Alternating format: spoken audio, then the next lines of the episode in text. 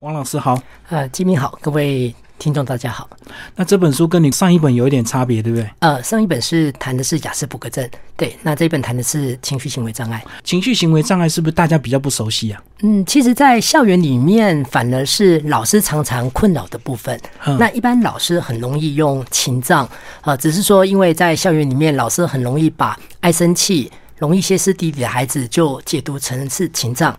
但是事实上情绪行为障碍它涵盖的范围很大，包括我们熟知的这个过动也算其中一个。注意力缺陷过动儿是其中的一类。那另外的话，它包括像有一群跟焦虑有关的，像选择性缄默症、强迫症，或者是就像比如说有些分离焦虑的孩子。好，那它年龄层大概是哪一些？年龄层的话，其实从学龄前到小学、国中、高中，甚至于到大专院校，其实这个都涵盖在里。所以很广泛。对。所以学龄前就可能有这样的一个状况。像比如学龄前有的孩子可能被诊断是选择性缄默症，那另外 ADHD 通常在幼儿园中班、大班、小一，他可能就开始被诊断出来。好，那王老师是不是先把这个类别先跟我们稍微介绍一下？ OK， 在谈情绪行为障碍，其实我们可以分成几大类。第一大类是注意力缺陷过动症，好，就一般我们俗称的过动儿。那第二类的话是针对焦虑，像刚才提到的选择性缄默症、强迫症，或者是像分离焦虑症。那再来一类是跟畏惧、害怕有关的，像比如说社交恐惧症，或者是有的孩子可能有拒学症、上台恐惧症。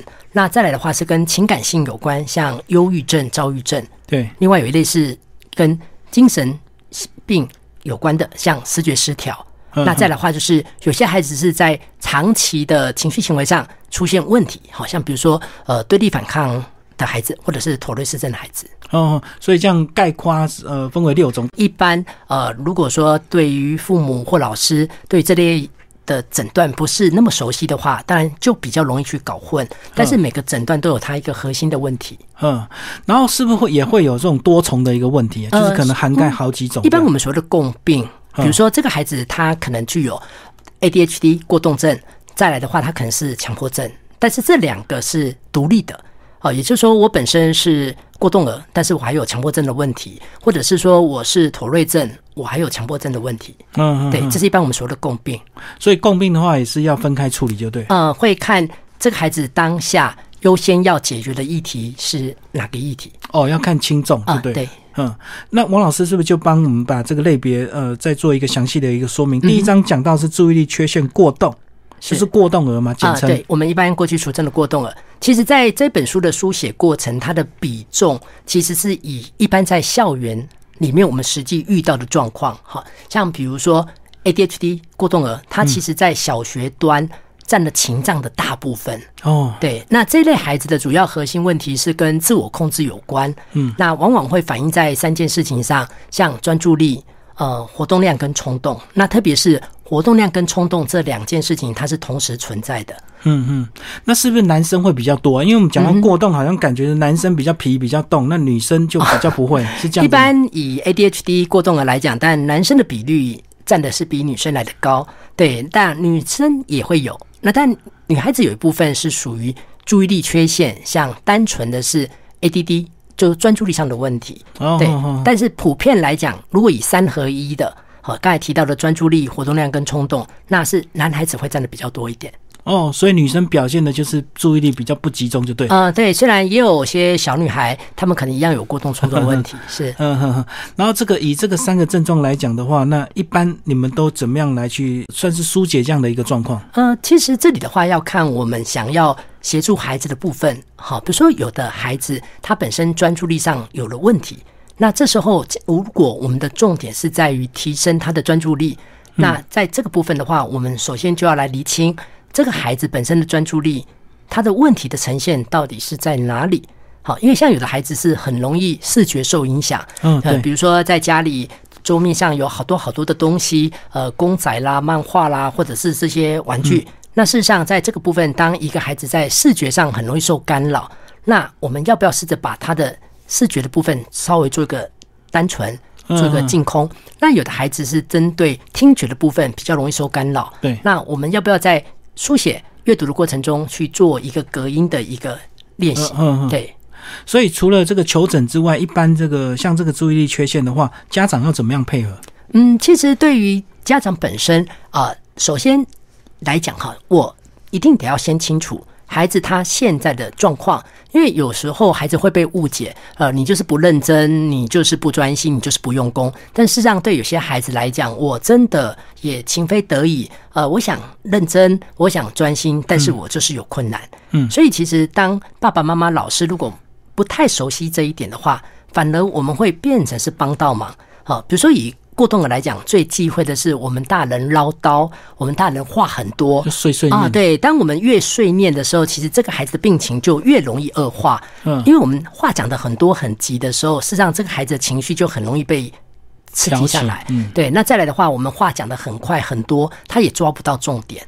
对，所以其实爸爸妈妈跟老师的话，我如何跟这些孩子对话，反而是也影响到这个孩子他的症状的改善程度。可是这样子，家长到底怎么样来去这个算是判断，或者是说这个小孩到底是真正是有症状的过动，还是真的是年轻小朋友比较皮这样子？其实在这里的话，以过动儿的问题，它本身是得跨情境。好，所谓的跨情境就是我的过动冲动在家里是这样，我在学校甚至于在教室里的各科都差不多，我在安亲班、补习班，甚至于带到外面来，我的表现模式其实都是类似的，而且会造成我在生活、学习、人际上的明显困扰。所以是要很多场合都有这样的一个症状才可以试，特别是以过动儿来讲，他得需要具备跨情境。所以这个一般家长还是要透过跟所谓的像王老师这样的一个专业的一个咨询才能够判断。像最常遇到一个状况就是，比如说孩子在上数学课，老师抱怨他上数学课上课不专心，可能东摸摸西摸摸，可能低头在讲话。好，但是这时候我们要去厘清，他在上国语课、英文课，是不是也是这样？好，可是有的孩子在别的课不会这样，甚至于就是说，有些孩子他在安心班也不会这样。那这时候我们可能就要厘清，到底是他是专注力的问题，还是说他的数学概念本身是比较弱。所以曾经有的爸妈担心孩子是不是专注力有问题，但是在咨询之后只给他一个建议，回去补数学。那这个就是两个完全不一样的讯息。原来就是数学不好而已，并不是这个每一科他都这样子。了解。好，那第二章节讲到是焦虑型的这个，那焦虑型是什么样的一个状况？以焦虑的部分，最容易被忽略的，像选择性缄默症。这类型的孩子以小女生居多，那通常她出现的年龄大概在4岁左右。那她的一个核心问题是，她本身说话不是问题。特别是在家里，他的说话相对很自然，但是我们预期他在教室里面应该开口回答、开口说话，但是他在教室的开口说话本身会有困难，也就是说，说话这件事情会对他带来一个极度的一个焦虑。对，那这是其中一类。那另外有一类是属于强迫症。对，那强迫症主要的核心问题包括强迫性的思考跟强迫性的行为。那通常爸爸妈妈跟老师比较容易看到的，大部分都是那个重复的强迫的行为比较明显对，因为强迫性思考本身对孩子来说，他很清楚知道这个想法不合理，所以他不敢讲。好，但是关键就在这里了。一个孩子就是因为我的强迫性思考让我很焦虑，那我为了抵消这个焦虑，我就出现强迫行为。对，但是这个过程中，以家长来讲，因为我不了解你的想法，我只看到你不断的在洗手，不断的在做检查，那但你在做洗手检查的过程中可能耽误了好多事情。那当然这时候我在不了解的情况下又开始责备你，那但有的孩子压力一来，他的强迫思考可能又在重复。我们举个例子，比如说有些孩子他压力来，这段时间要考试，我有压力，那我压力一来之后，我的强迫思考，每个人的强迫思考不一样，那这时候对孩子来讲，我的强迫思考，比如说我认为所有的事物都不能有瑕疵。好，现在考卷发下来了，结果发现这张考卷被折到有折痕。好了，这个时候再加上我压力，所以我这时候的想法不断的跳出来，这张纸有瑕疵，写下去的成绩就是有瑕疵。好了，这些事情让我极度的不舒服，这时候我就花了好多时间一直想要把这张纸弄平。对，但是在这个折平的过程中，我的注意力等于是转到这个过程。所以我稍微焦虑降低，但是过了15分钟之后，我发现我竟然都还没动笔。好了，压力又来了，强迫性的思考又重复再来了。这时候我就只好再来做这件事情，所以就是一直反反复复。嗯，那强迫症本身是一个非常痛苦，对当事人来讲是一个焦虑到很痛苦的一件事情。对，我们过去看好像很多大人也会有所谓的强迫症哈。大人会，孩子也会。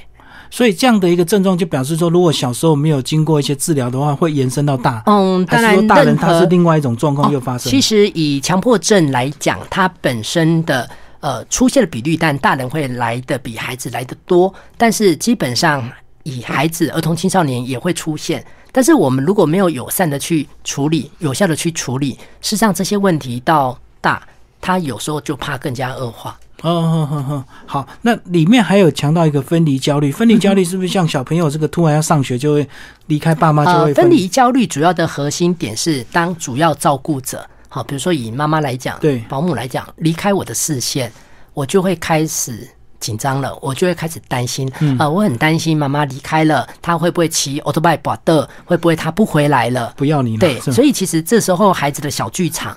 内心的那个小剧场，它就会不断的扩大。那也就是说，这时候尤其是到幼儿园，孩子跟妈妈就无法分开。对，所以这个部分也会是一个对很多家长，尤其是孩子刚去幼儿园、刚进小学的时候，一个很大的困扰。嗯，所以这个焦虑型的是可以服药吗？还是透过行为的改变就好了？这么说好，情绪行为障碍的孩子，他的处理方式，当然药物是其中之一。对，那其他像相关的心理治疗，不管是行为改变技术，或者是认知行为治疗，或其他等等，那不会只是单一只是用药物来处理。对，因为毕竟孩子在整个发展中，他的年龄相对还是小，所以是不是要那么快？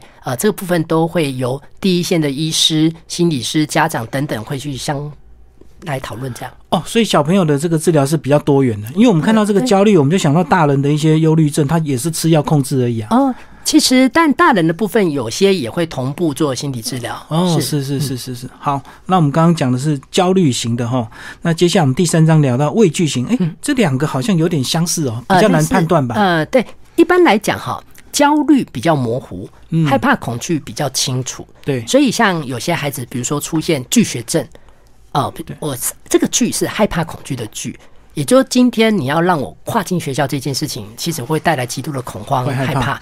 对，所以有的孩子当今天上课时间到了，但是我就是不出门。对，那有的爸妈可能要强迫你出门，有的孩子甚至于歇斯底里，甚至于要做出自我伤害的部分都会有。那另外有一类是属于社交恐惧的部分。其实对有些青少年来讲，今天看到 LINE 讯息，事实上我就开始慌了，恐慌，不知道怎么回，我到底要不要回？不回，我已经已读了，对方到底会怎么解释？当同学从前面走过来，我也开始焦虑了。也就是其实我会很清楚知道，我有些想法其实是不合理的，但是我就是没有办法去处理它，所以就不断的放大，不断的产生一些逃避啊、害怕啦、畏惧啊等等这些问题。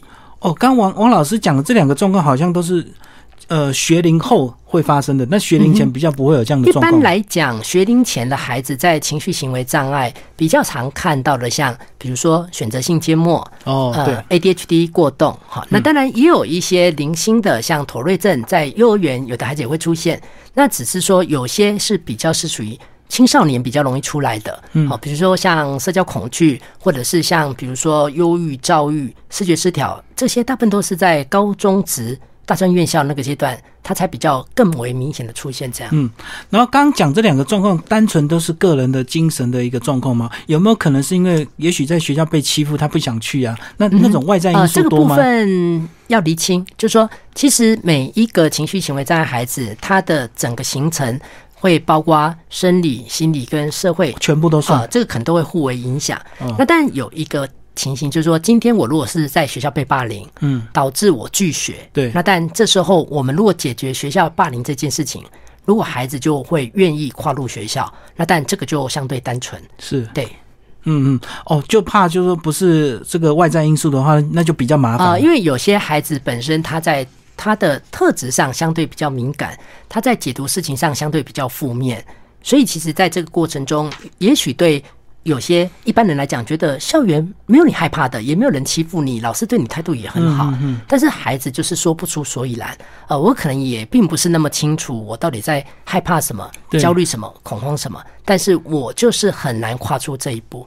好，我们刚刚已经介绍三种的情绪行为障碍，聊到这边是不是会有一些家长，如果真的遇到小朋友这样的状况，有些父母亲会责怪他自己，他会觉得这好像是先天带给他的影响，是不是？是有些家长面对眼前这些孩子，当然假设我们比较合理的去看待的话，因为事实上每个人都会有一些遗传的因素，对，但是这个遗传的因素也不全然都是来自于爸妈，也许来自于你的家族。对，所以其实在这当中的话，如果我们可以比较持平的来看，至少可以确定一件事情，这些孩子他们也不是本身想这样，他们也有他们很为难的地方。那如果我们用这样的态度来看，或许我们对自己、对孩子都会比较释怀一点。哦，等于是放过自己，也要放过小孩，是，然后就是积极面对治疗，这样就对了。不用过度去彼此抱怨，或者是说是因为父亲或母亲的关系。其实我们常常这么讲，当孩子出生了、成长了，这时候再去讨论遗传这件事情，其实说真的，夫妻之间就很容易吵架了，家族之间就很容易起争执了，因为常常都会去追究，都是你家，都是你们这一边，不是我们这一边。那其实这个说真的，就比较没意思了。好，那我们介绍第四种，第四种是情感性的。那情感性的大概是哪些？最常见的像忧郁症、躁郁症。对，所以其实到高中时，你会发现青春期的孩子，当他忧郁症的问题开始呈现出来，你会发现，他对很多事物都没感觉了，情绪开始出现长时间的低落，那很多的负面想法，常常觉得自己很糟糕，觉得自己是多余的，甚至于有时候还会出现一些想死的一些想法出现。那专注力也很容易分散，很多事情很容易犹豫不决。那甚至于有的学生可能不断的睡，甚至于很难入睡。那当然也有人食欲方面可能就开始出现影响了，对，所以其实在这个部分的话，特别是到高中职，你会看到忧郁症的学生，其实很明显就会开始呈现出来。到高中职比较明显，那是不是因为压力的关系啊？应该是说每一个疾病它的出现的时间，都不尽相同。因为我们想到高中职，我们就想到那一定是课业压力，有课业压力，所以这个有忧郁、有焦虑。应该是这么讲。每一个人的压力来源都不尽相同。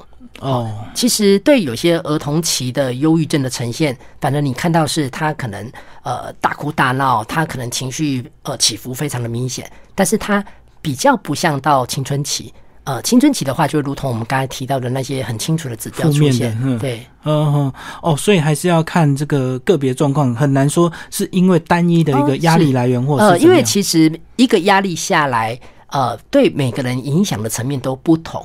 好，比如说有的压力下来之后，可能让选择性缄默更焦虑、更缄默。对，好，那可能让强迫症的强迫思考更明显的出现，那可能让一个人的情感，比如说忧郁症的问题就出来了。好，那当然另外的话，就是有些思觉失调可能就被诱发上来。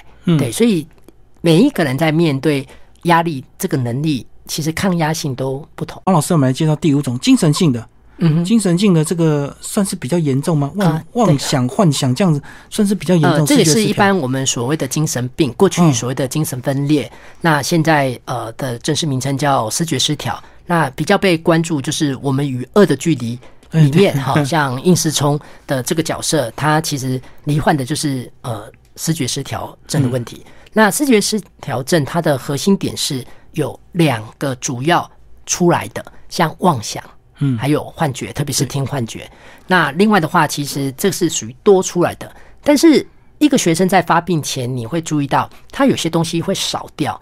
好，比如说这个孩子在小学、国中、高中的时候，都维持在一个很自当的表现，很自然的表现。他可能高一上、高一下、高二上，课业也可能在前三，也可能是社团风云人物。好，但是到高二下，他可能开始不说话了，不出门了，很多事情开始无精打采你就会开始发现他有些东西开始少了，就有些学生的话开始变得越来越少，对，笑容变少，互动变少了。但是接下来你还会去注意到，他开始多出一些幻听，多出一些妄想，对。那这个部分的话，在青春期的部分，特别是像到高中职部分，还有像成人刚开始的时候，其实这个部分是非常明显的。嗯，所以我们刚刚讲的这所有的这种状况都不可能说长大就会好，对不对？这是我们过去传统这种觉得反正这个等它变大就好了。哦，不可能，不可能。其实反而一个问题出来了，你没去处理它，它其实只会越来越恶化。对，那这个恶化有时候会恶化到让你很难想象。哦，如果没有透过这些科学的诊断，我们是不是？过去有些人可能突然像这个中邪，是不是也是可能像这里面的其中一种状况？其实就像过去，比如说以一个人到底是灵魂附身，还是精神分裂，还是现在所谓的思觉失调，还是说他在诈病，那这个其实就会完完全全不一样了。假如因为毕竟在解读一件事情有不同的角度，如果今天你从宗教的角度来解释，用宗教的方式来处理。假如可以改善，那也许这是方法，对。但是常常有一件事情，就是说，当我们选择用宗教方式来改善，但是如果越来越恶化，那还是会建议回归到医疗这件事情。也就是这里的话，本身我们先不去直接说谁对谁错。好哦，就是先看有效的话，那就算了。那如果没效，还是要回到。其实很多民俗有它不同的解读，所以今天假设我的解读是认为这是灵魂附身的问题，好，我就用宗教文化的这个部分来做解决。如果就解决了，因为这里有一个很重要的情绪行为障碍的孩子，他的这些症状往往会造成他的生活、学习、人际、工作、感情上的困扰。对，好。可是今天假设我用宗教的方式来处理。他还是无法上学，他还是感情的部分依然停摆，跟人的互动还是有困难，那当然还是得要回到科学的医疗的部分来了。对啊，我就记得我小时候也受惊过，就被喝了这个符水。可是长大我当然我也不晓得后来是到底怎么样好的，还是真的符水的一个关系，还是我真的是小时候也是情绪行为障碍。其实每一个仪式也许都有不同的作用，也许今天那个仪式让我们安心，也许今天讲了一些话，让我们稍微有些想法做了一个调整。对，好，那第六章还有这种持续性的。里面特别是提到像对立反抗，比如说对立反抗的孩子有一个非常明显，就是我就是要影响你，就是要改变你，所以最常遇到就是在教室里呛老师。有的孩子是这样，老师上课，孩子在底下可能就直接讲你不会教就下来啊，对，下来哈，对立。这时候对老师来讲，那还得了？你得是不给我面子啊，对我就是不想给你面子，我就是要影响你，我就是要改变你。所以对立反抗的话，其实对很多老师其实是一个非常棘手的问题。好，那再来的话，有一类就是妥瑞氏症。妥瑞氏症它的核心问题是一个不自主的 tic 抽搐，像最常见的眨眼，然后耸肩，然后或者是挤眉弄眼或发出怪声。像有的孩子，他可能在课堂上，可能上课到一半，他可能就是咳咳咳。哦，突然发一些奇奇怪怪的。然后这些动作跟这些声音，它都是一个很急促的。也就是说，其实你会发现它没有一个节奏感，没有规律啊，没有规律，你模仿不来。对，所以其实，在这种情形，因为那个 tick 出现的时候，其实对当事人是一个很不舒服的经验。那种感觉就像被电到的感觉，所以你要叫我上课专心也困难，你要让我的情绪维持在一个稳定也困难，因为在这个动作上、这个声音上、这个咳咳，好，其实会让我一直处在一个不稳的状态。所以他绝对不是故意的，对不对？啊，不是。是不自觉的。我没有办法去控制，但是有时候我们大人如果不了解，最忌讳的就是老师就叫你点点，就叫你又不要给我丢高，就叫你就我要求你哦。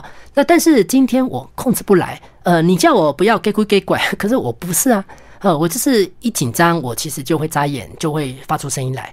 对，那个不是我自己愿意这样子的。那王老师，如果说家里这个有真的有这样的状况的这个家长，那他们到底是透过这个心理师的一个这个访谈，还是真的直接就去挂号所谓的精神科？他的疗程应该是怎么样？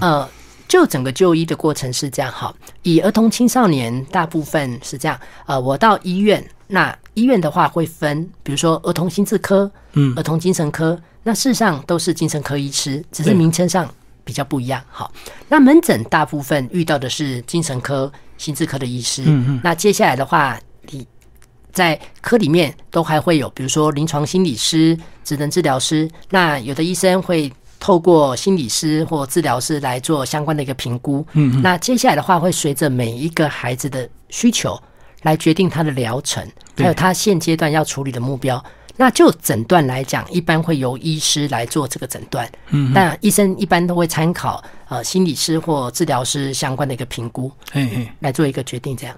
哦，等于是心理师是协助评估的部分，那医师在做最后的一个这个判断，看要怎么做。那包括后续的处理是不是用药物，还是说转介心理师或治疗师来做后续的协助。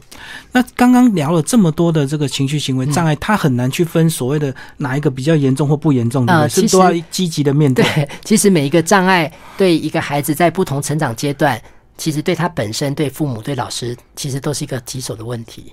嗯，所以就是要积极面对，然后包括这个家长在行为以及这个跟小孩的互动也要配合，对不对？对，因为其实有时候是这样，好，比如说有的孩子他不敢说话，但是我们大人很急，不管是在家里或学校，就叫他快点说。对，我们不断的 push 他来说，但是当我们在大庭广众在教室里面不断的要孩子开口，事实上这个举动反而让孩子更为退缩，那反而我们就很容易帮到忙了。这本书你推荐给哪方面的一个读者？是真的有这样的状况的一些家长，或者是可能这个老师也适合吗？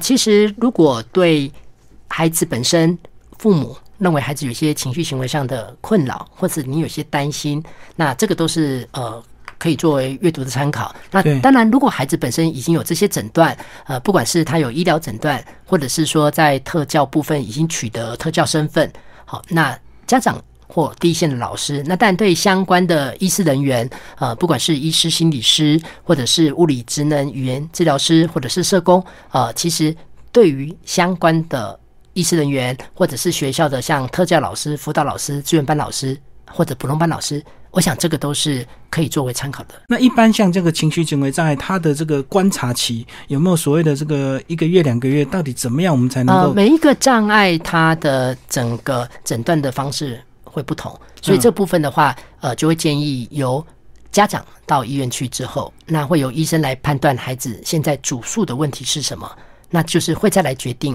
哪些行为要做怎么追踪，那哪些行为要做怎么观察。对，那这个部分都会在实际的临床上，医生都会去做这样一个建议。